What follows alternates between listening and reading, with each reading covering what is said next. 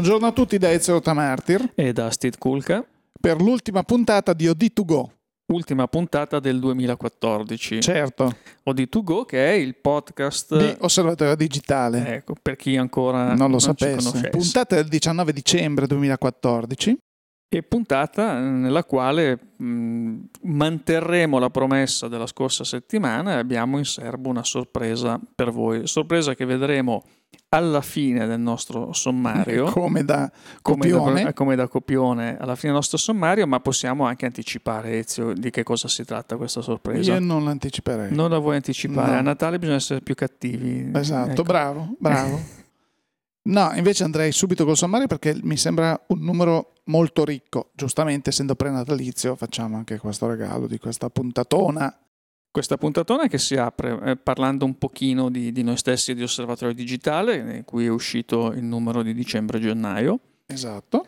Seguirà una mm, breve notiziola su un prodottino. Prodottino, giusto se mh, mm, non sapete che cosa regalare, mettere sotto l'albero proprio quel no. pensierino. Mm, eh, non, non, riescono, con... non riescono, questioni di tempo, non riescono ad averla per Natale. No, peccato. No. Eh, ma si tratta dell'ultimo annuncio di prodotto, adesso seriamente, eh, l'ultimo annuncio di prodotto del 2014 almeno eh, fino ad oggi ed è un, un signor annuncio di signori prodotti in realtà. E poi eh, ci divertiremo con le nostre piccole nomination eh, fotografiche, Ezio. Quindi eh, quelli che sono stati, secondo il nostro modestissimo parere, i prodotti eh, più importanti, più significativi di, di questo quest'anno. anno fotografico e ovviamente perché. Poi in ultimo la sorpresa che eh, abbiamo deciso di non svelare se non proprio quando sarà il momento. Va bene, esatto. ti prendi tu la responsabilità. Assolutamente. Va Via bene. con il, la puntata allora. Allora, Steve, contrariamente a, di, a, quanto accade di solito che ci dimentichiamo bellamente di annunciare l'uscita di, del nuovo numero di Osservatorio Digitale, questo mese, questa settimana, questa puntata finale, dedichiamo una piccola parte così a parlare di questo numero che è interessante ed è uscito qualche giorno fa ed è un numero doppio come di consueto, quindi che abbraccia i mesi di dicembre e gennaio per cui il nuovo numero ci sarà a febbraio e sarà anche quello ricco di sorprese. Ma vabbè, adesso non, non anche quello non lo svegliamo. Non svegliamo. nulla, a parte che comunque no, anche perché non possiamo svegliare più di tanto, nel senso che ovviamente noi, come potete immaginare, pianifichiamo un pochino le nostre uscite, però poi c'è il CES di Las Vegas adesso dal 6 al 9 gennaio dove ci aspettiamo la solita pioggia di, di novità, Stid, poi ci sarà, non ci sarà, perché anche l'anno scorso c'è stata una pioggerellina di una pioggerella di novità, ma è come accadeva due anni fa, tre anni fa, quando bisognava lavorare la notte per star dietro ai comunicati stampa. Quindi eh, aspettiamoci delle novità tra l'altro Ezio su questo appuntamento di Las Vegas bisogna anche fare un attimino, apro e chiudo parentesi perché poi ne parleremo il 9 gennaio con la prima puntata del 2015 del nostro podcast. Eh, mentre una volta gli annunci fotografici riguardavano proprio quella parte di fotografia più vicina all'elettronica di consumo perché il CES di Las Vegas è la fiera dell'elettronica di consumo e quella è, è nata così. E nel 2014 abbiamo visto complice anche l'arretramento delle compattine eh, classiche degli anni precedenti, abbiamo visto una maggiore attenzione nei confronti di prodotti fotografici anche un po' più eh, importanti, un po' più strutturati. Quindi non è escluso che col 2015 questa tendenza possa proseguire e quindi noi si possa vedere anche qualche cosa che magari in altri tempi avremmo visto più a un fotochina per intenderci che non uh, a Las Vegas. Ma ripeto, tempo al tempo lo vedremo il 9 di gennaio e, e i giorni immediatamente precedenti sulle pagine di fotoguida e di osservatorio.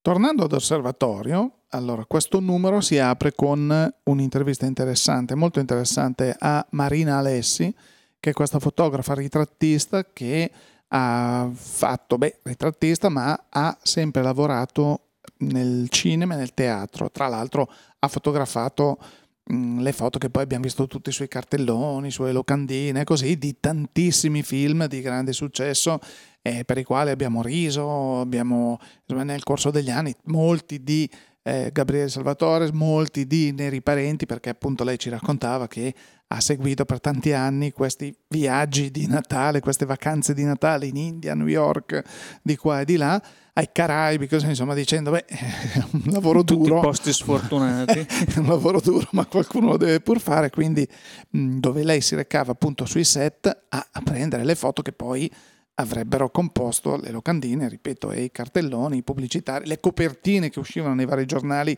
che dedicavano attenzione a questo tipo di film, così come, non so, ci raccontò di Aldo Giovanni e Giacomo quando ha cominciato a lavorare e loro hanno fatto il primo film, Tre uomini in una gamba, ed erano tre eh, entità un po' difficili da gestire, ma insomma sono tutte, sono tutte tutti racconti molto interessanti, così come invece la fotografia di teatro più riflessiva, più, eh, più, intima, però con degli spazi in più, perché appunto poi come leggerete ci sono dei tempi tecnici nel cinema e nel teatro che sono completamente diversi. Sì, perché non è che uno arriva lì e comincia a scattare foto liberamente quando e come meglio gli conviene. Quindi ci sono delle, delle astuzie, delle limitazioni eh, di cui tenere conto. Tra l'altro parlavi di fotografia di teatro, eh, nel numero di novembre, eh, nel taccuino eh, di Valeria Prina, era stata pubblicata una fotografia di scena di Tres, che è questa commedia che è stata in cartellone a novembre a Milano al Teatro Manzoni, ma adesso è in tournée nel resto d'Italia e lo sarà ancora per eh, un po' di tempo. E, ehm, la fotografia di scena era proprio firmata da Marina Alessi. Quindi tanto per cambiare. Tanto per, non è stato fatto apposta, no, è, è, capitata casualmente, ma eh, se, chi ha avuto modo di leggere Osservatorio di Novembre e ha visto quella foto, ecco, quello è un esempio Beh, di... Chi non l'ha ancora letto se lo vada a leggere. Negli archivi... Eh, come sapete da qualche tempo per accedere agli archivi di osservatorio bisogna effettuare una registrazione, ma è assolutamente gratuita e non vi spammiamo, non vendiamo gli indirizzi assolutamente. No, no, no, no, assolutamente. E negli archivi poi trovate tutto tutto, avete Tutta libero la accesso di, di tutto Osservatorio Digitale. De, de, quindi... Dei nove anni di Osservatorio Digitale. Sì, perché siamo perché, entrati esatto. nel, nuovo, nel, nono anno di pubblicazione. E quindi siamo molto orgogliosi. Tanti auguri Stid. Tanti auguri Ezio. Tanti auguri redazione. Tanti auguri ai lettori che poi siamo arrivati fino a qui, devo dire che... Grazie è, a loro. È, grazie a loro. E ehm, per il decimo anno, che eh, sarà tra 12 mesi, magari penseremo a fare anche qualche cosa di... Sì, da fare, faremo i podcast olografici con noi, no, scherzi a parte, torniamo, torniamo a, al numero di, di, osservatorio dove eh, abbiamo al solito dei mh, mm, bellissimi articoli di Valeria Prina ancora con il taccuino che con il suo Luce, Luci ed Expo ci porta un po' avanti nel tempo tra appunto quelle che saranno le opportunità fotografiche nell'anno a venire con appunto questa grossa kermesse eh, che, che, si svolgerà a Milano per sei mesi e che vedrà coinvolta la fotografia anche nei mesi, eh, vabbè, alla fine quasi del, del, del, dell'esposizione universale con il ritorno di Photoshop e con tutto quello che comunque ne consegue. Sì, anche un, soprattutto un potenziamento del Photo Festival che inizierà prima eh, di Expo e poi uh, sarà mm, lungo tutta la durata dell'evento. E, eh, è un taccuino come sempre molto, molto interessante e poi Valeria ha questa eh, abilità eh, nel trovare dei fil rouge eh, per trattare di argomenti ed eventi differenti tra, tra loro, ma mantenendoli nell'alveo di un discorso uniforme. Quindi questa è un, una bravura che pochi giornalisti oggi hanno e quindi mi sembra anche giusto Poche dare merito. hanno giornalisti così bravi come abbiamo noi qui ad Osservatorio Digitale, perché comunque Valeria ha grandissima esperienza, è una persona molto sensibile dal punto di vista giornalistico, ma anche dal punto di vista di sé come, come persona e quindi scrive sempre delle cose molto interessanti. Per non togliere nulla, invece, all'altra donzella che frequenta la nostra redazione, che è Monica Cillario, l'osservatrice romana, che però è sempre in viaggio e noi abbiamo detto dobbiamo cambiare il titolo della, della eh, rubrica perché ormai mi sembri più osservatrice francese, sei a Parigi, Nizza, sei sempre, capisco che tu abbia l'amore in questo paese, ma eh, quindi e, ci parla di cose bellissime, ha trovato in un suo viaggio questi archivi del pianeta addirittura, eh, che dice ma no, dovrebbero essere più conosciuti eh, perché tutti dovrebbero conoscere questi, questi archivi meravigliosi, ci sono decine di migliaia di documenti che parlano di, di, della terra, del mondo, vengono da immagini eh, di ogni genere e così via. Mm, degli archivi che a, suo tempo furono mm, così creati eh, e fatti crescere da questo Albert Kahn, Steed, che era un magnate che a un certo punto si ha detto vabbè sì, nel 1912, quindi Tra sono l'altro. archivi che hanno più di, sì, sì, più di cent'anni. E addirittura poi noi che siamo eh, sensibili anche al tema della stereoscopia, delle foto Ah no, pensavo noi che siamo vicini ai cent'anni, pensavo stessi arrivando a questi, cioè insomma... piano piano ci stiamo, ci stiamo, avvicinando, ma non tocchiamo questo tasto. Va bene. Eh, questo archivio contiene ben 4.000 lastre di fotografie tridimensionali, quindi il nostro... Solito discorso. il nostro... Eh, OD3D, OD3D e, le nostre iniziative. avrebbe di, di, che eh, pescare.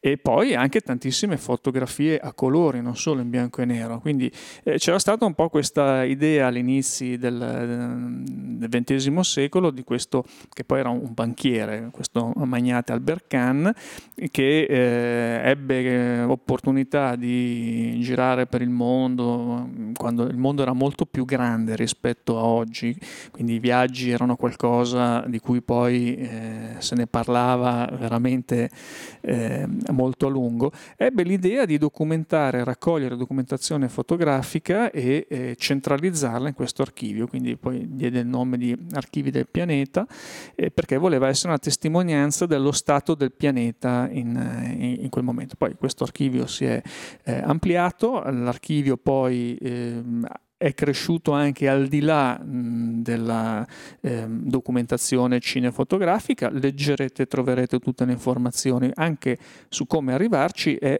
a pochi minuti fuori da Parigi, quindi molti per Natale, magari a Capodanno, vanno a visitare la capitale francese, può essere l'occasione di eh, visitare questo eh, luogo, questo piccolo patrimonio del, del, mondo fotografico mm, non molto conosciuto ma che veramente merita un, una visita. La nostra osservatrice romana è anche l'autrice dell'ABC degli autori che in questo, in questo numero parla della lettera T come Taro, Gerda Taro. Gerda Taro, che è nota come eh, l'altra metà eh, di Robert Capa, quindi tanto è stato detto, tanto è stato scritto, ma eh, nell'ABC degli autori trovate una scheda sintetica come eh, costume di eh, Monica che riepiloga eh, tutto quello che è importante conoscere di, di questa fotografa.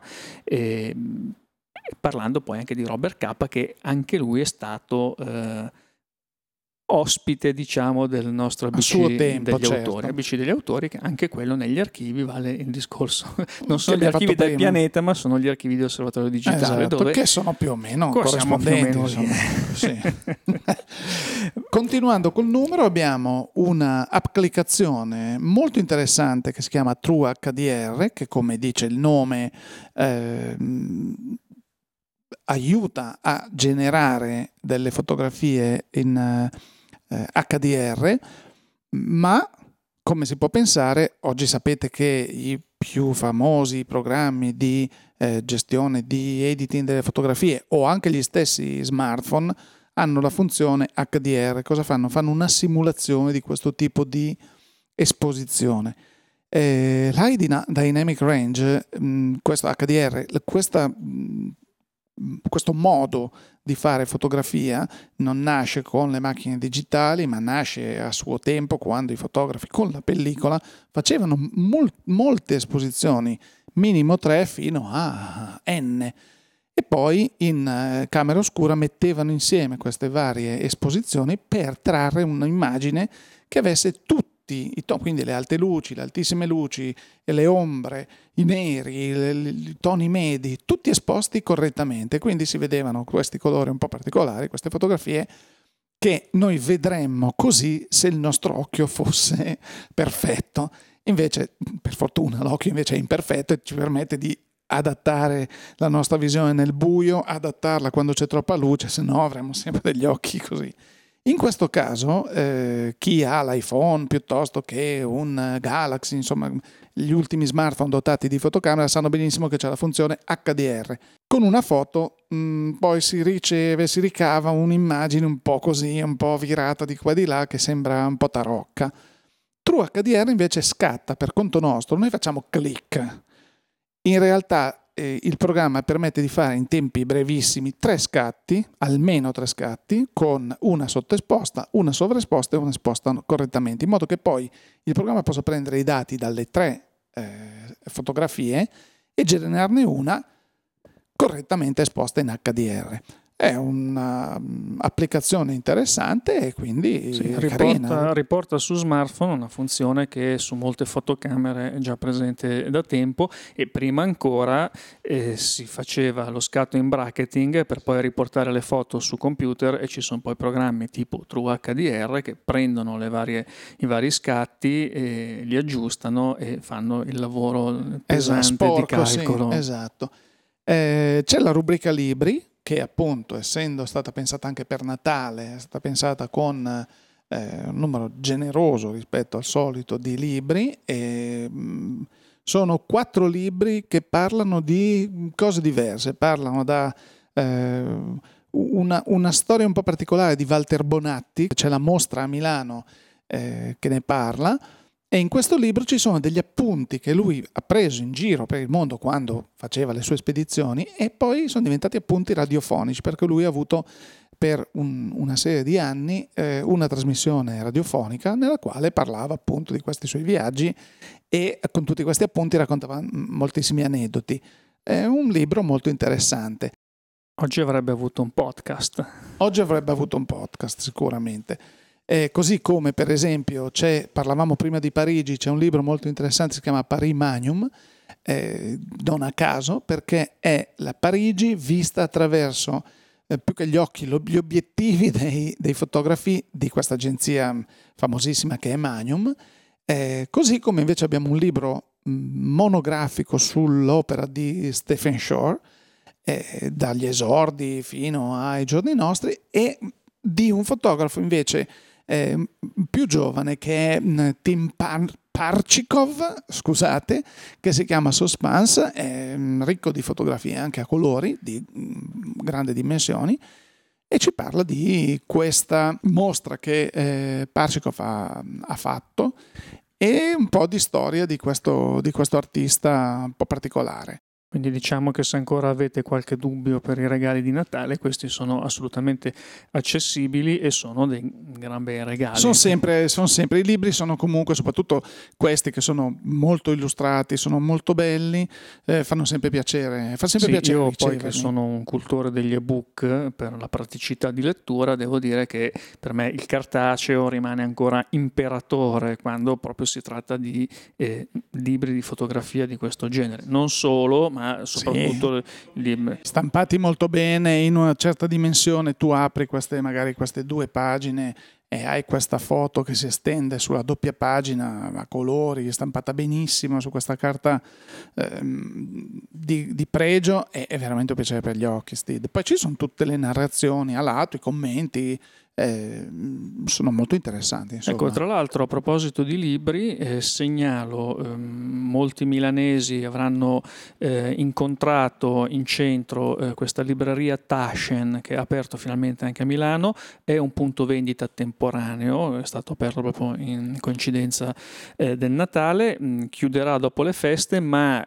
dovrebbe riaprire in primavera, a giugno, in altri locali eh, sempre in centro a Milano, eh, questo punto vendita di una casa editrice tedesca che si è fatta notare per eh, titoli di grande interesse, eh, realizzati con grande cura e proposti a dei prezzi molto molto interessanti, hai ragione. accessibili. Quindi... Sono di Taschenbuch, sono tanto per dirvi eh, le mille fotografie più famose, così come ci sono mille eh, dischi da ascoltare, però c'è la storia della fotografia, ci sono tantissimi volumi veramente interessanti a dei prezzi accessibili veramente a tutti. Sì, perché i libri di fotografia sono sempre stati degli investimenti. Esatto, eh, ma sai, eh, anche la stampa purtroppo poi non se ne stampano centinaia di migliaia di copie, ormai neanche più dei libri normali, però di quelle di fotografia sono sempre una tiratura, tiratura limitata con una qualità molto elevata e i costi eh, purtroppo sono, sono, sempre, sono, sempre, piuttosto alti. Taschen ha sempre fatto una, una politica invece eh, molto interessante perché pubblicando in tutto il mondo cambia praticamente solo la stampa del nero, quindi della parte testuale. Però le fotografie così evidentemente loro riescono a ottimizzare i costi di stampa e a beneficio di tutti, perché io ho tanti libri di Taschen e sono veramente fantastici. Per chiudere la carrellata sul numero di Osservatorio Digitale eh, online adesso, eh, come non citare i mercati? Terza puntata eh, della rassegna riguardante le mirrorless o compact system camera, eh, puntata che è dedicata ai modelli di Panasonic, Pentax e Ricoh. Quindi prosegue in ordine alfabetico l'analisi di tutti i principali produttori, quindi negli archivi trovate le di questo mercato precedenti. che eh, tra l'altro così anticipiamo una piccola cosa, noi siamo sempre eh, stati, abbiamo sempre abituato i nostri lettori e adesso anche i nostri ascoltatori mh, all'inizio dell'anno o nei primi mesi dell'anno a eh, parlare, fare dei commenti su quelli che sono i numeri mh, pubblicati da CIPA eh, che ci davano tipo appunto le, le, le CSC, le mirrorless, eh, così una nicchia di mercato interessante soprattutto per i mercati giapponesi e asiatici. Invece da quest'anno eh, c'è da dire che i dati che sono in nostro possesso fino a questo momento ci dicono che le mirrorless stanno crescendo in maniera molto interessante anche in Europa e negli Stati Uniti. Noi sappiamo che gli Stati Uniti poi sono il mercato che, che fa la differenza. Quindi aspettiamoci delle sorprese per, per il prossimo anno. Così come i dati danno anche una lieve crescita della reflex contro tutte le previsioni, quindi mh, ci sono dei movimenti di mercato che mh, ci fanno pensare a un 2015 sempre più interessante, poi magari vedremo anche qualcosa più avanti.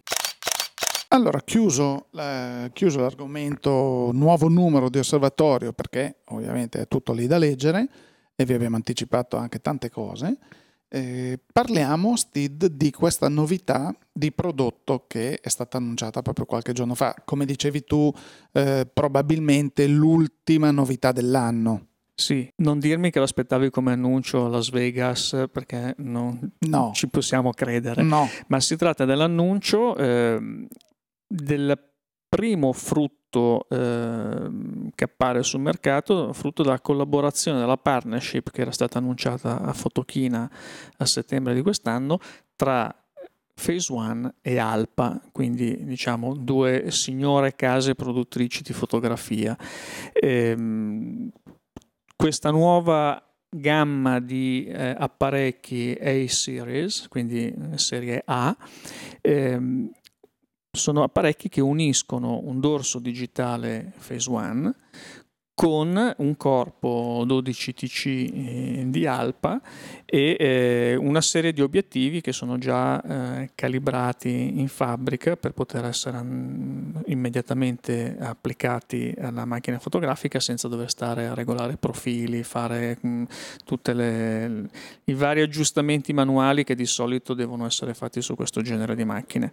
Ecco, ricordiamo Stid brevemente chi è Alpa perché effettivamente non è un nome che magari tutti conoscono. Alpa è un produttore svizzero di capolavori fotografici perché eh, probabilmente mm, credo che, non lo so, il 95% di noi tutti non potranno mai permettersi una fotocamera Alpa perché hanno dei costi piuttosto importanti E anche una certa difficoltà di utilizzo, perché sono macchine tecniche, sono però, macchine tecniche. Però sono appare- apparecchi che quando uno li vede eh, resta, resta colpito per la qualità, per il livello, livello, qualitativo di produzione, ma anche di ingegnerizzazione, cioè sono veramente delle opere d'arte, non so come dire. Beh, Alpa eh, nascono dal, dalla tradizione orologiaia svizzera, quindi... Eh, e abbiamo già detto tutto. Abbiamo già detto tutto. Questi signori hanno applicato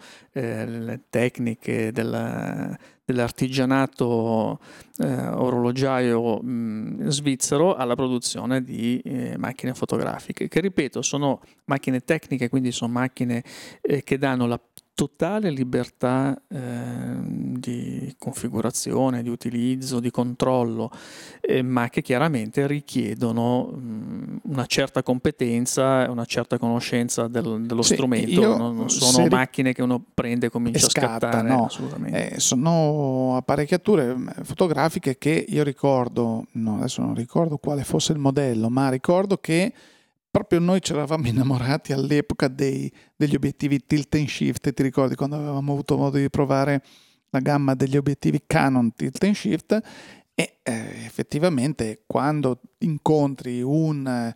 Mm, noi avevamo avuto modo di girare un po' a Milano e quando ti trovi davanti a situazioni dove fotografare normalmente sarebbe molto difficile anche con un grandangolo spinto, con il tilt and shift porti, riesci a fotografare in maniera corretta eh, perché questi obiettivi che hanno appunto questo meccanismo che permette eh, disassare eh, la lente rispetto esatto, al piano focale esattamente della, quindi ti permette di riportare un, un'immagine corretta di nel caso più eclatante de, di, di, un palazzo, di una costruzione, quindi una chiesa, che sia una chiesa, che sia un palazzo, qualsiasi cosa.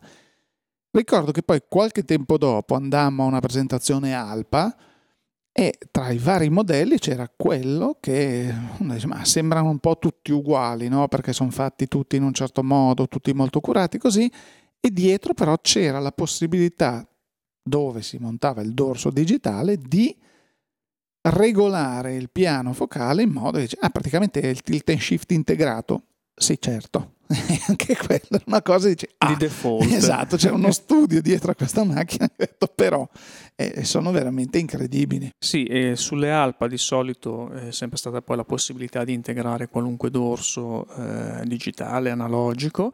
Eh, queste macchine ehm, appena annunciate, che sono poi sono i modelli A250, A260, A280, dove poi le ultime due cifre sono, corrispondono alla risoluzione megapixel, quindi 50, 60, 80 megapixel.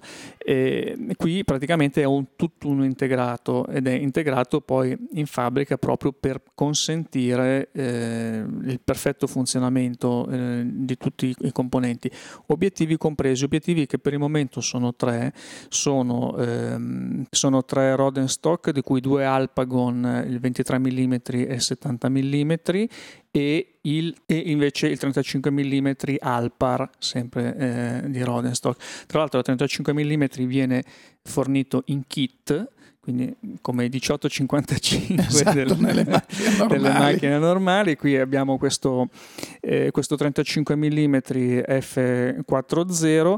Ehm, chi volesse ampliare il parco obiettivi può comprarsi il 23 mm a 7110 euro e il 70 mm a 3510 euro.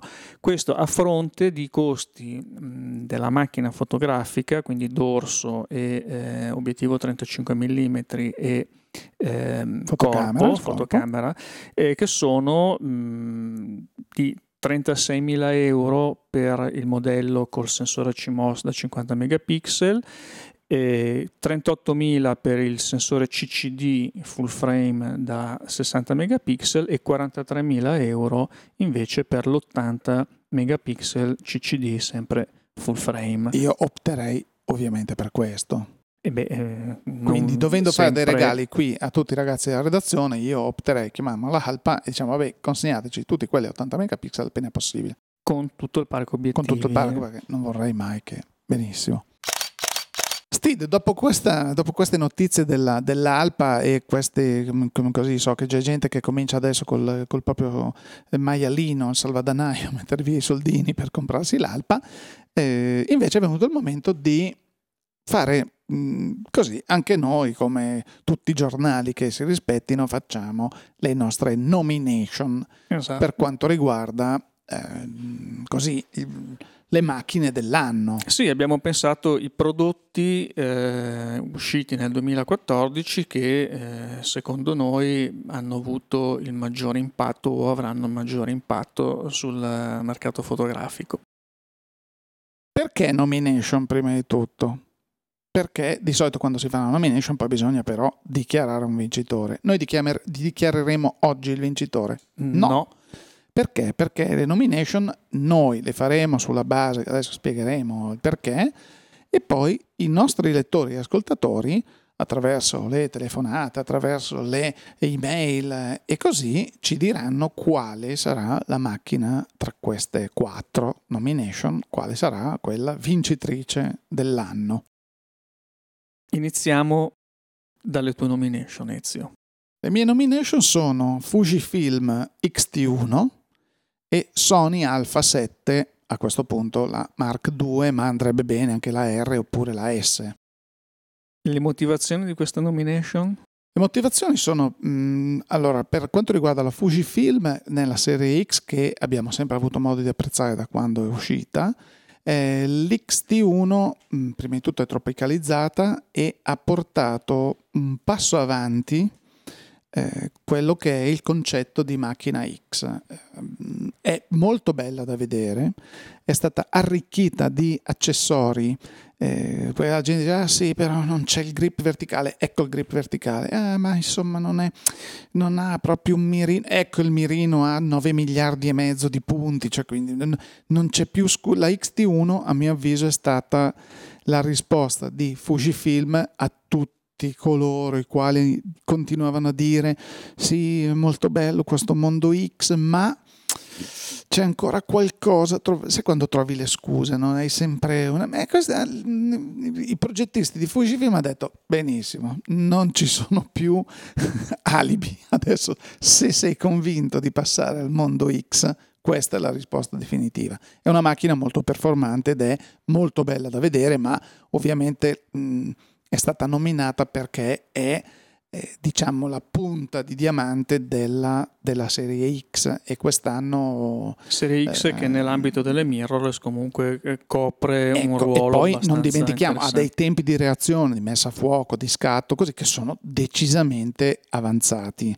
Si sono avvicinati eh, se non hanno eguagliato quelli delle reflex. Quindi a questo punto ripeto chi da tempo sta guardando al mondo X eh, col sensore X-Trans, quindi alla, alla, al mondo Fujifilm con interesse, mh, con l'uscita della XT1, insomma, queste titubanze sono, sono crollare. Per quanto riguarda invece l'altra scelta, direi che Sony eh, ha imboccato una strada maestra, una strada gigantesca, eh, utilizzando i sensori a pieno formato che erano tipo sulla Alfa 99 per, per intenderci, eh, quindi macchine professionali eh, in un corpo mirrorless, quindi decisamente corpo più leggero, però decisamente performante. Scusate il decisamente decisamente, ma eh, bisogna sottolineare la qualità di questo tipo di fotocamera. Tant'è che in Italia, Steed, ce n'è una penuria incredibile, ci sono moltissime richieste che Sony in questo momento fatica un po' a eh, soddisfare. Perché? Perché comunque già la Alpha 7 quando uscì mh, mm, suscitò grande interesse dicendo ah, aspetta, una mirrorless con il sensore a pieno formato, sì, può montare delle ottiche quali? Eh, sono ottiche Zeiss di qualità. Ah, eh, sia per la street e poi anche per eh, la fotografia in generale cominciò a diventare qualcosa di molto interessante. Non dimentichiamoci che quel tipo di sensore era stato montato per esempio sulla RX1, eh, che era questa compatta con la prima compatta con il sensore a pieno formato con un'ottica fissa 35 mm meravigliosa, che aveva avuto poi un seguito con la RX1R, 30, 36 milioni di pixel contro i 24 della, della mm, macchina di base, e così la 7, l'Alpha 7 uscì la Alpha 7R con, stesso, mm, con la stessa logica, quindi processore uguale, sensore però da 36 milioni di pixel, seguito poi a distanza di qualche mese da una 7S che meravigliò un po' il mercato perché dice no come? Abbiamo 24 36 milioni di pixel e, mi esci con una 7S a 12 milioni di pixel. Cosa succede? siete impazziti? E invece è stata la prima mirrorless di casa Sony, mm, diciamo indirizzata al mondo del video, con la capacità di riprendere in 4K con una qualità decisamente alta, elevata, e, e, quindi ha così differenziato un po' l'offerta di questo tipo di, di macchina. Macchina che eh, di qualche settimana fa eh, l'annuncio di un modello Mark II quindi Sony, a mio avviso, crede tantissimo in questo tipo di fotocamere e non solo Sony, perché anche il mercato le sta dando ragione e quindi credo sia il futuro di, di, di, di, questa, di questa marca e anche un po' del mercato. Ecco, le mie scelte sono queste per questi motivi. E invece tu, Steve, di che cosa mi parli? Io... Eh, di Hello Kitty. Hello Kitty. eh, no, la, la laica di Hello Kitty, quella like, ci manca. Esatto. se, se, non arriva prima la Hasselblad, esatto, il esatto. pelo di Hello Kitty. Quindi, vabbè, eh, a parte gli scherzi, io invece do la mia prima nomination a una macchina molto particolare, che è la Lightro Illum questa macchina fotografica plenottica, light field camera, eh, tecnologia che non è una novità eh, assoluta, la stessa Lightro era uscita in passato già con eh, una, una, prima fotocamera, però la Illum è veramente la prima vera fotocamera di questo genere, cioè la struttura, le dimensioni, l'ergonomia di una fotocamera. Le prestazioni. Le prestazioni anche. Ed è ehm, secondo me molto interessante perché oltre a essere veramente una fotocamera è anche una piattaforma, eh, cioè Lightro ha messo a disposizione un SDK, quindi un toolkit poi per chi vuole sviluppare applicazioni eh, sulla base di questa tecnologia, eh, perché mh, il valore della fotografia plenottica eh, è ancora tutto da scoprire. Ehm, al momento chi eh, scatta fotografie con questi apparecchi eh, si diverte, come abbiamo visto anche su internet circolare, sullo stesso sito di, di Lightro ci sono molti esempi in questo senso, ehm, si diverte a scattare una foto e poi variare con eh, il mouse eh, il piano focale, la distanza focale.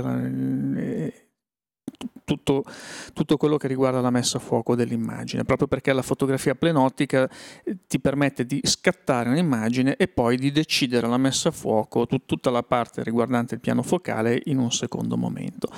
Però non è questo secondo me, il senso della fotografia plenottica. La fotografia plenottica eh, può avere delle applicazioni che vanno ancora scoperte. La disponibilità di questo SDK, il fatto che la Illum sia considerata sotto tutti gli aspetti una piattaforma anche di sviluppo, permetterà ehm, a chiunque di applicare idee, creatività, fantasia per creare qualcosa di nuovo, sia dal punto di vista artistico, perché qui abbiamo a disposizione, se vuoi, un nuovo linguaggio, o meglio, un nuovo strumento che permetterebbe o permetterà di ricavare qualche nuovo linguaggio artistico. E poi anche dal punto di vista tecnico, chi lo sa, qualche applicazione, io eh, posso pensare, se mm, avessi voglia, tempo e, e capacità di, di, programmare un'applicazione su questa piattaforma, per esempio, penserei a qualcosa legato alla tridimensionalità, proprio perché per sua natura la fotografia plenottica contiene i, le informazioni sulla profondità di campo, sulla distanza di ogni oggetto. E quindi tu pensa alla possibilità di ricreare una scena mh, tridimensionale, ma non solamente frontale. Io faccio 3, 4, 5 scatti da angolazioni diverse scatti plenottici, ricavo tutte le informazioni di distanza dei vari oggetti nella scena, li combino e ottengo un modello tridimensionale perfetto, volendo anche a 360 gradi, perché no? Quindi ehm, diciamo che si aprono degli scenari volendo eh, veramente disruptive, direbbero eh, gli americani, no? quindi dirompenti, qualcosa di assolutamente nuovo, fattibile con eh, degli apparecchi che sono assolutamente alla portata di tutti. Quindi questo poi anche per il cinema, per l'animazione, per eh, la modellazione tridimensionale, i videogiochi, pensate che cosa ci può essere di, di, di possibilità. E questa è solamente un'idea che è venuta così eh, senza stare troppo a pensarci. Io sono convinto che poi utilizzando eh, nel tempo queste macchine, a seconda dei casi di utilizzo, gli scenari, delle possibilità, delle sensibilità di, di tutti eh, potrebbero venire fuori delle cose estremamente interessanti. Quindi la mia prima nomination va alla Lightro Illum, la mia seconda nomination invece va eh, a una macchina fotografica che è stata annunciata a Fotochina, non è ancora um, disponibile eh, o almeno non credo che lo sia eh, ancora in Italia perché non è stata data eh, notizia ufficialmente di questo ma lo sarà a breve e, ehm, ed è la Samsung NX1 la Samsung NX1 eh, secondo me è una macchina interessante perché è la prima mirrorless eh, che esplicitamente va a competere con le reflex quindi noi abbiamo visto tanti felici possessori di reflex che negli ultimi tempi sono passati a diventare felici possessori di mirrorless per un fatto soprattutto dettato eh, dall'ergonomia, dai pesi, dalle ingombri, dalle dimensioni, eh, eccetera. Oggi le mirrorless hanno una qualità fotografica eh, eccellente, quindi mh, diciamo che dal punto di vista tecnico possono essere considerate delle buone alternative alle reflex, però sono sempre macchine con un fattore forma e con delle caratteristiche differenti dalle reflex. La NX1 invece è eh, una reflex in tutto e per tutto, se non che non ha lo specchio, neanche lo specchio traslucido delle Alpha SLT, quelle, quelle di, di Sony, che qualcuno considera delle reflex mirrorless.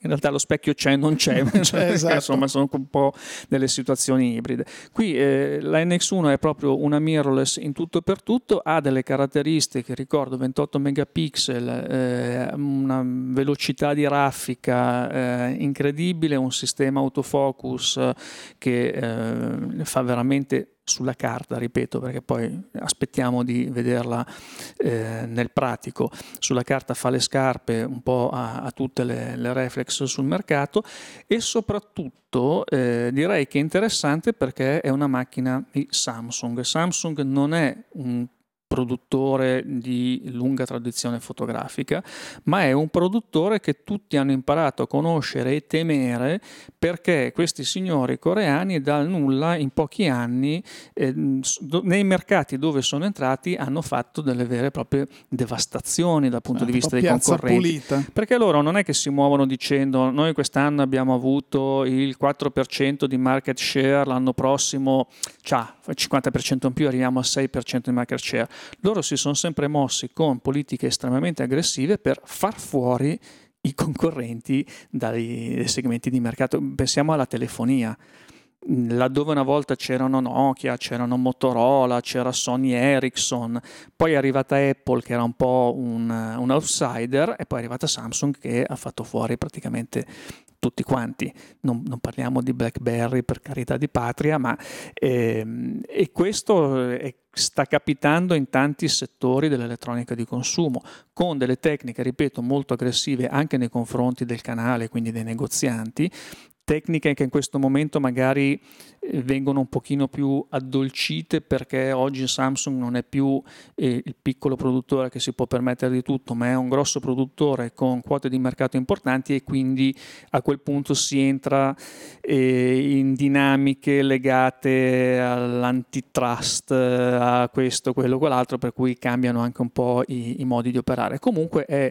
Sì, un... magari non l'antitrust italiano che fa no, ridere, no. ma a livello, a livello, a livello continentale americano soprattutto europeo perché questi eh, questi signori si sono presentati, ricordiamo, ne parlavamo qualche tempo fa, in, proprio in un podcast dove nei maggiori centri di vendita italiani, nelle grandi città, tu passavi e trovavi tutte le vetrine occupate dai tutti i prodotti Samsung che vanno dai frigoriferi ai termoconvettori, alle macchine fotografiche, ai tablet, alle lavatrici, ai piani di cottura, a qualsiasi cosa. Quindi uno dice, porca miseria, questi fanno tutto.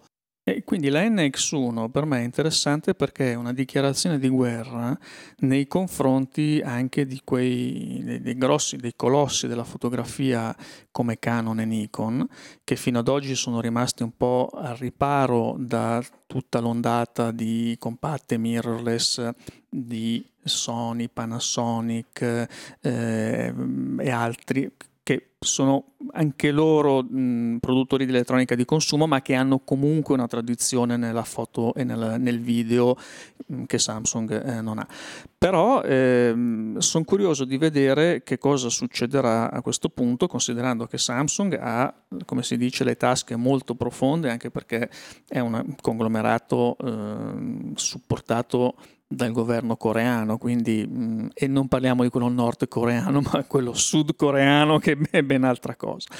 E, e questo potrebbe creare delle situazioni per cui... Che tra l'altro, eh, parlando di Samsung, ha quasi esautorato un altro marchio eh, coreano, sudcoreano, che è LG, che i più ricorderà, forse qualcuno ricorderà quando si chiamava Goldstar, ed è stato il primo marchio coreano di, ah, ah insomma, c'era la Kia, c'era la Goldstar che faceva strumenti elettronici, e poi vabbè è arrivata Samsung, LG c'è ancora nei televisori, così però... Condizionatori, eh, condizionatori però insomma cioè, Samsung ha detto eccomi qua, oggi uno pensa a Corea del Sud, pensa a Samsung.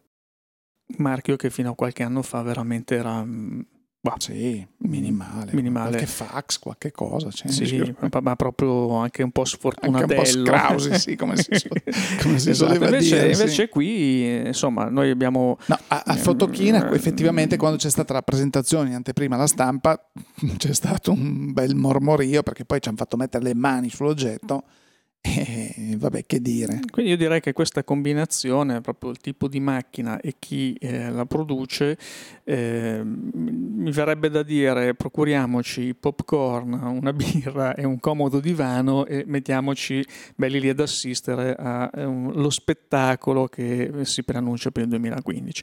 Quindi queste le mie nomination. Ecco, a questo punto cosa facciamo? Eh, adesso apriamo le votazioni affinché i nostri ascoltatori e lettori eh, possano votare di qui al, a tutto il, il 9, diciamo. Sì, direi che poi il prossimo podcast eh, vi daremo conto. Quindi potete... Arriverà la signorina con la busta, con la busta e... inviteremo l'ospite d'onore che dirà The winner is, nomination e poi The winner is Potete entrare in contatto con noi e mandarci le vostre preferenze sui nostri canali social, quindi eh, su Twitter, eh, sia Fotoguida che Osservatorio Digitale, eh, stesso discorso vale per Facebook, oppure i nostri indirizzi di posta elettronica che sono info at osservatoriodigitale.it o info at fotoguida.it.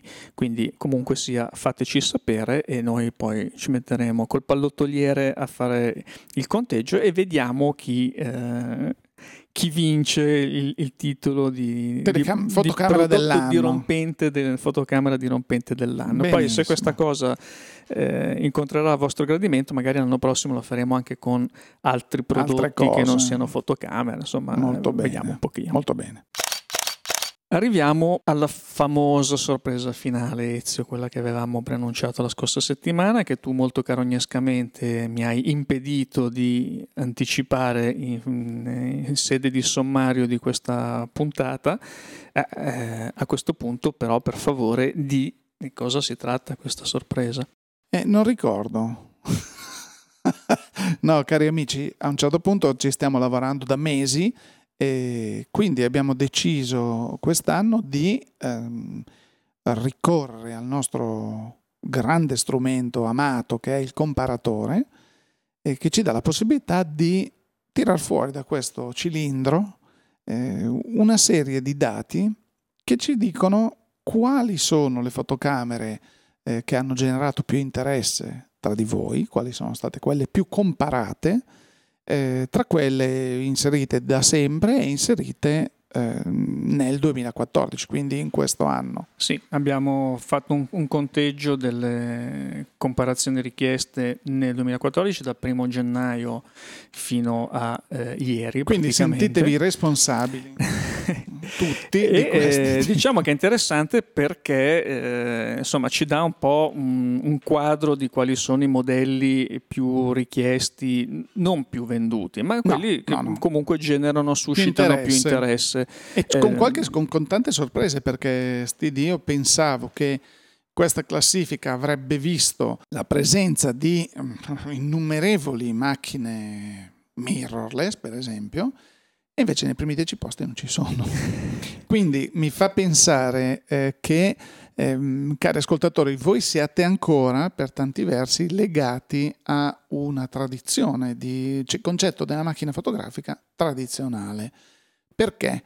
Perché vediamo dal decimo posto. Partiamo dal decimo posto. Allora, dec- qui abbiamo due classifiche. Esatto. Diciamo. Eh, la prima classifica è quella, eh, le 10 macchine eh, più confrontate, più comparate, tra quelle che sono presenti da sempre nel comparatore, quindi anche macchine apparse nel 2013, 2012 e che comunque continuano a essere continuano utilizzate essere, per, sì. per, la comparazione. Sì. La, al decimo posto abbiamo una compatta super zoom, Ezio. Abbiamo la Panasonic, eh, vabbè, DMC TZ60. Mentre al nono posto abbiamo un ex equo eh, tra due case che si vogliono bene Molto dell'anima, bene, sì. che sono Canon e Nikon. Eh, abbiamo al nono posto la D3300 di Nikon e la EOS 100D di Canon, che sono due macchine, diciamo, entry level, ma di di livello invece diverso, sì. perché mentre la 100D è proprio intesa come corpo piccolo, eh, proprio macchina reflex entry level, la 3300 è già l'evoluzione della 3100, 3200, quindi è una reflex mh, mm, entry level ma mh, mm, considerata già di fascia superiore. Passiamo a un'altra categoria di macchina fotografica, all'ottavo posto, una bridge super zoom eh, di Nikon la Coolpix P520. Mentre al settimo posto torniamo alle compatte, sempre però super zoom, di Canon con la PowerShot SX700HS. Cambiamo completamente eh, genere, eh, torniamo alle reflex eh, amatoriali entry level con la Canon EOS 700D, quindi la nuova eh, incarnazione diciamo, della, della, famiglia delle due cifre, de, delle, delle, centinaia diciamo, perché sapete che Canon ha il singolo numero, poi eh, tipo non so, 7, 70, 700 e così 1000, 1200. Ecco. in questo caso al sesto posto abbiamo la, una, la, incontriamo la prima eh, no, incontriamo la prima DSLR, no perché abbiamo già incontrato la, la 100D, eh, un'altra DSLR amatoriale di Canon appunto la 700D, mentre al quinto posto eh, c'è una bridge. Sì, la Panasonic FZ72, quindi Panasonic già ha due eh, modelli, una compatta super zoom e una bridge all'interno di questa classifica, che poi invece al quarto posto vede ancora un, un exequo, un exequo però tra una bridge super zoom e un'altra reflex amatoriale. Allora, la bridge super zoom è la Cybershot I eh, eh scusate, HX400V di Sony, mentre la DSLR amatoriale, surprise surprise, è ancora di Nikon ed è la D3200. Quindi abbiamo la serie, la vecchia D3200 e la D3300 invece che era al nono posto. Che mi fa, mi fa pensare che mh, magari qualcuno che possiede la D3002 l'abbia usata per compararla con qualcosa di nuovo o sì, addirittura con la 3003 per vedere quali sono le differenze tra la mia e quella nuova. Cioè, sì, perché pensare... poi una delle funzioni del comparatore è proprio questa, è, proprio permettervi questa, di certo, comparare certo. anche quello che già avete con quello che è disponibile sul mercato. Al terzo posto, e qui squillino le trombe. Al terzo posto entriamo, nell'Empireo. Nel, eh, una reflex sempre nel podio. entry level. Eh, sempre di, di, Canon ed è la EOS 1200D. Ai primi due posti, allora al secondo posto abbiamo Nikon con una bridge super zoom che è la Coolpix P600, una bridge molto interessante. Mentre Ezio, a te l'onore del primo posto il primo posto è, è occupato da una bridge super zoom che invece è di Canon, che è la PowerShot SX50HS, che era il top di gamma quando uscì mm, lo scorso anno. Sì. Quindi mm, vediamo da questa classifica come eh, l'elemento, eh, diciamo, principe nella scelta di chi utilizza il comparatore è il, la caratteristica dello super zoom, quindi che sia sì, compatta, sì, che sì, sia bridge, con le bridge che sono macchine di cui non si parla quasi mai eh, fondamentalmente, ma sono macchine eh, molto molto eh, osservate, ricercate, ricercate sì. sì. anche perché abbiamo almeno 4-5 posti occupati dalle bridge e 6 posti dalle super zoom, che siano compatte o che siano eh, bridge, quindi si evince che questi due eh, grossi comparti di, di, de, del settore nel mercato delle macchine fotografiche siano quelli che colpiscono maggiormente i nostri, i nostri lettori e utilizzatori. Avevamo detto però che avremmo dato due classifiche. Sì, perché questa è una classifica, diciamo, generale, come dicevi tu Steve prima, con, eh, dove tutte le macchine eh, che sono riportate nel comparatore vengono prese in considerazione, mentre abbiamo pensato di eh, stilare una classifica anche solo per le macchine che sono state inserite nel 2014, quindi solo quest'anno eh, sono presenti solo quest'anno, perché appunto, ripeto, la D3200 è più in alto della D3300 probabilmente perché eh, gode di un lasso di tempo di presenza superiore. Però però vediamo, insomma, la, via la classifica invece del 2014, del 2000... delle macchine inserite solo nel 2014. Cambiano un po' le cose. Cambiano un po' le cose, soprattutto in basso perché eh, vediamo al decimo al nono posto abbiamo due compatte Canon, abbiamo la PowerShot SX600 HS al decimo posto. Al decimo posto, mentre abbiamo la Ixus 155 al nono posto. Quindi le compatte mh, sparite, fatte a pezzi dai telefonini eh, si rivedono invece in fondo a questa classifica. All'ottavo posto invece... Si muove con una bridge super zoom di Sony, la Cybershot H400 all'ottavo posto. Un'altra compatta al settimo posto, Panasonic la TZ55, ex equo però con un'altra bridge super zoom di Nikon che è la Coolpix L830. Al sesto posto troviamo una compatta di Panasonic che è la TZ60 che avevamo trovato al decimo posto nell'altra classifica. Nella classifica generale, così come al quinto posto della classifica 2014 c'è la D3300 di cui abbiamo parlato poc'anzi, esatto. che è al esatto. nono posto della classifica. Sì, che tra l'altro nella, nella, classifica generale era ex equo con la EOS 100D, mentre qui eh, al nono posto, mentre qui occupa da sola il quinto posto. Parliamo della Nikon D3003. Se al decimo posto avevamo la PowerShot SX600HS, al quarto posto abbiamo la SX700HS, quindi anche qui una compatta super zoom eh, molto interessante, mentre una bridge super zoom la ritroviamo al terzo posto. Era il quarto ex nella classifica generale e invece la, la Sony uh, CyberShot H400V occupa uh, il terzo posto da sola. Ecco, così come all'ottavo posto c'era l'H400 sì, non V. Sì, non V. Non sì, v c'erano quindi... delle diversità. Quindi diciamo che questo modello, questa piattaforma di Sony comunque ha interessato parecchio perché poi anche vedendo i numeri eh, assoluti di ricerche eh, diciamo che mh, ha suscitato quantomeno molta curiosità.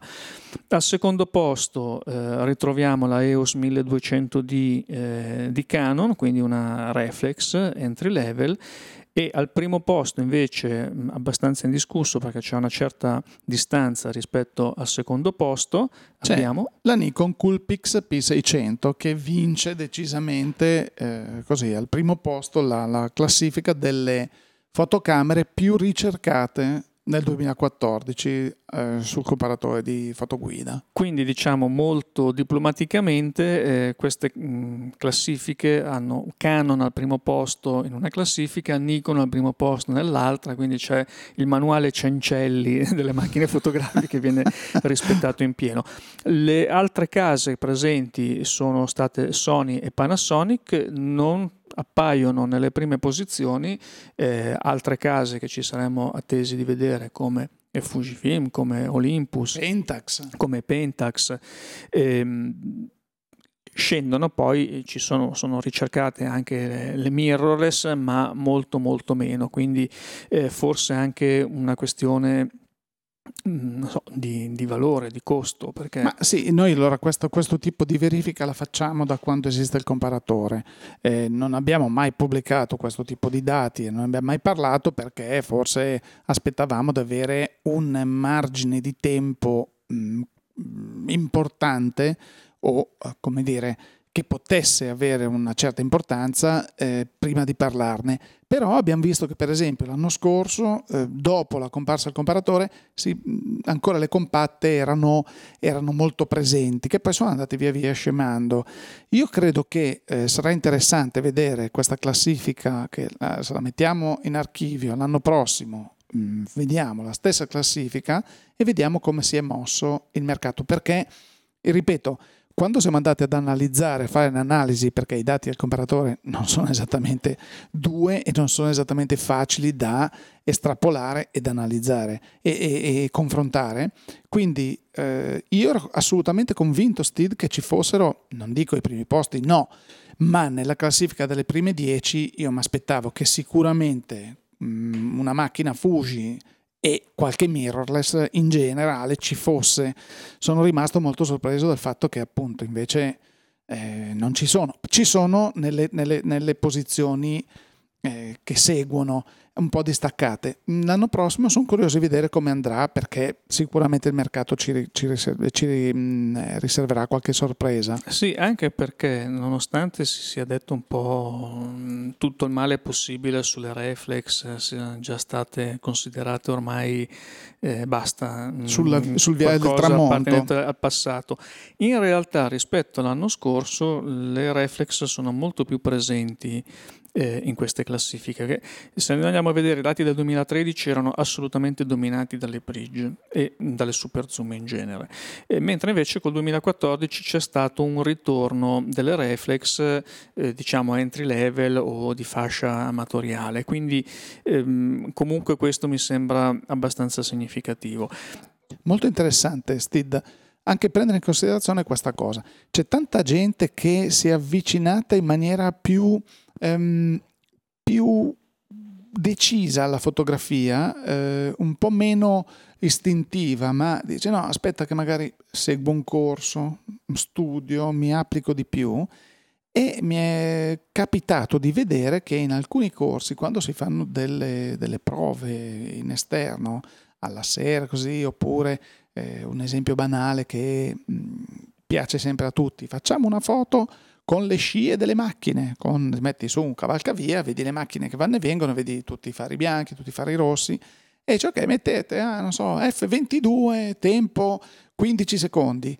Eh, no, professore, la mia macchina arriva a apertura massima 7, 8, perché molte bridge, molte eh, compatte mh, mm, non prevedono, cioè si prevedono come estrema razio l'uso del manuale, però non, ehm, non, sono fatte, son fatte, per quello.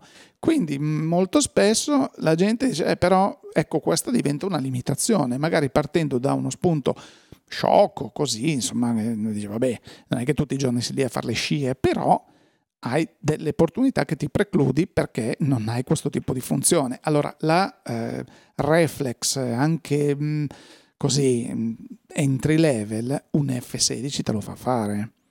e così qui anche i tempi possono crescere e così via. Sì, poi... come le bridge anche sono ecco. praticamente, perché cosa sono poi le bridge? In realtà sono eh, delle macchine compatte perché hanno un obiettivo che è fisso, che è quello.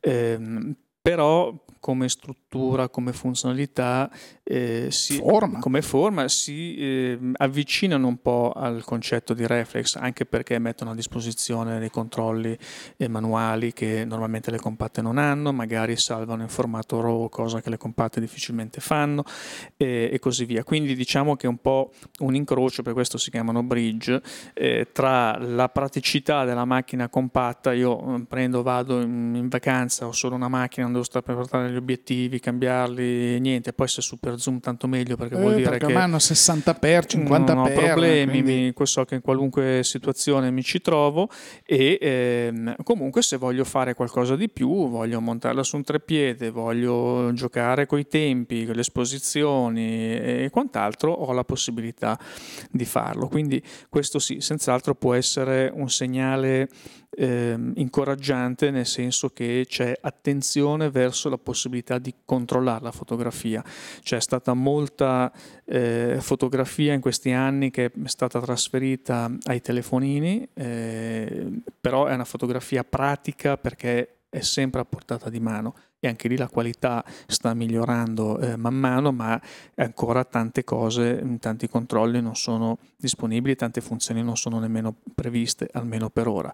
Eh, mi piace pensare che chi magari si avvicina per la prima volta alla fotografia con gli smartphone, poi magari vuole fare qualcosa di diverso e il passo successivo può essere quello di eh, prendere macchine di questo genere che sono, devo dire, anche tutte macchine di eccellente qualità nelle rispettive fasce, quindi ehm, non è necessario andare sempre a spendere grandi soldi o ehm, cercare macchine di eccelso livello. Quello poi dopo ci si può arrivare pian piano, chiaramente sono numeri inferiori, anche per questo mh, non sono presenti nelle ehm, prime posizioni del comparatore, non è, un, uh, non è che le classifiche no, del comparatore sono una bocciatura o danno un giudizio qualitativo delle macchine, semplicemente mm, danno un po' un Noi quadro vediamo, di quello che bra- interessa. Bravissimo, bravissimo. Noi vediamo che quando esce la 1DX di Canon, la D4 S di Nikon, eh, le nu- sicuramente vengono utilizzate per dire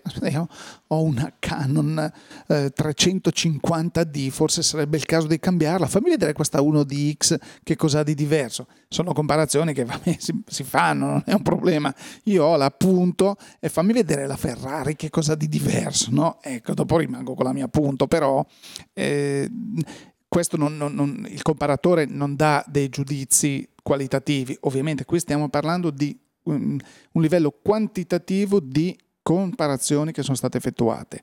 Eh, però a conclusione di questo fammi dire una cosa, il mondo della fotografia, eh, soprattutto della fotogra- dell'interesse nei confronti della fotografia, è decisamente spostato verso il genere femminile.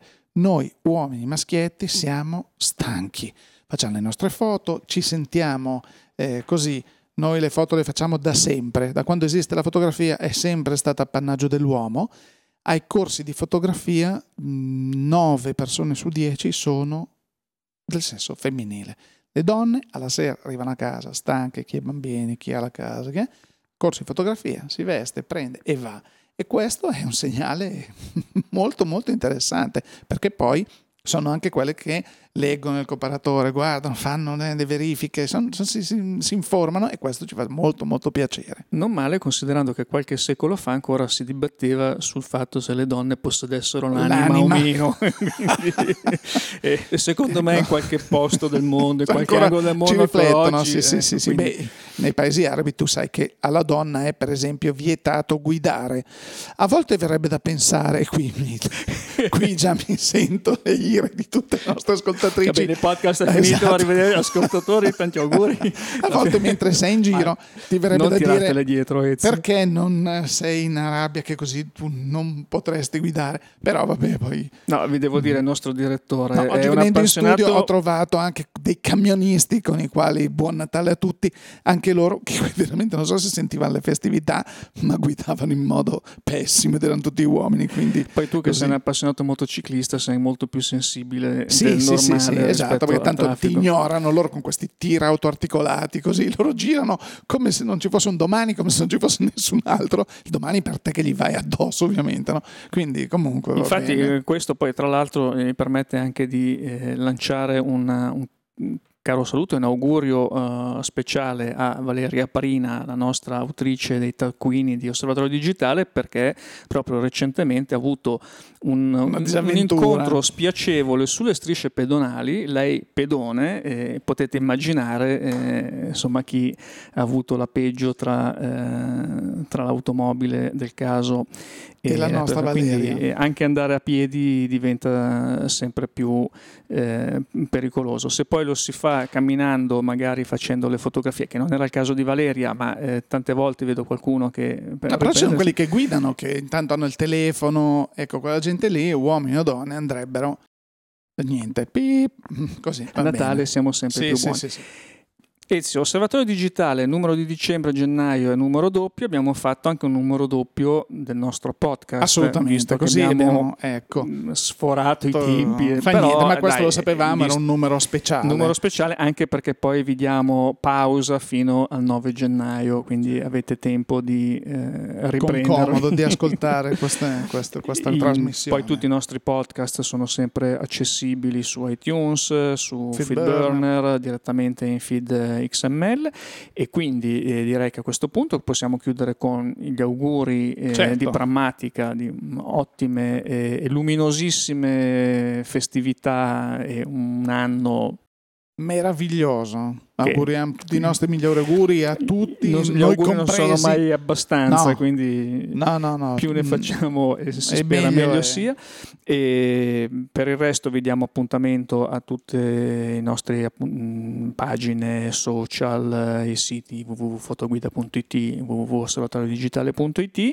Eh, ci ritroveremo, come detto, il 9 gennaio e, e sarà un 2015 dove Ricco di novità. mh, sorprese novità non mancheranno già a partire dai primi mesi dell'anno, quindi seguiteci come sempre, eh, aspettiamo i vostri voti per le nomination Certo. come abbiamo detto prima e quindi da Steve Kulka E da Ezio Rota Martir tanti auguri, grazie per l'ascolto e a risentirci all'anno prossimo.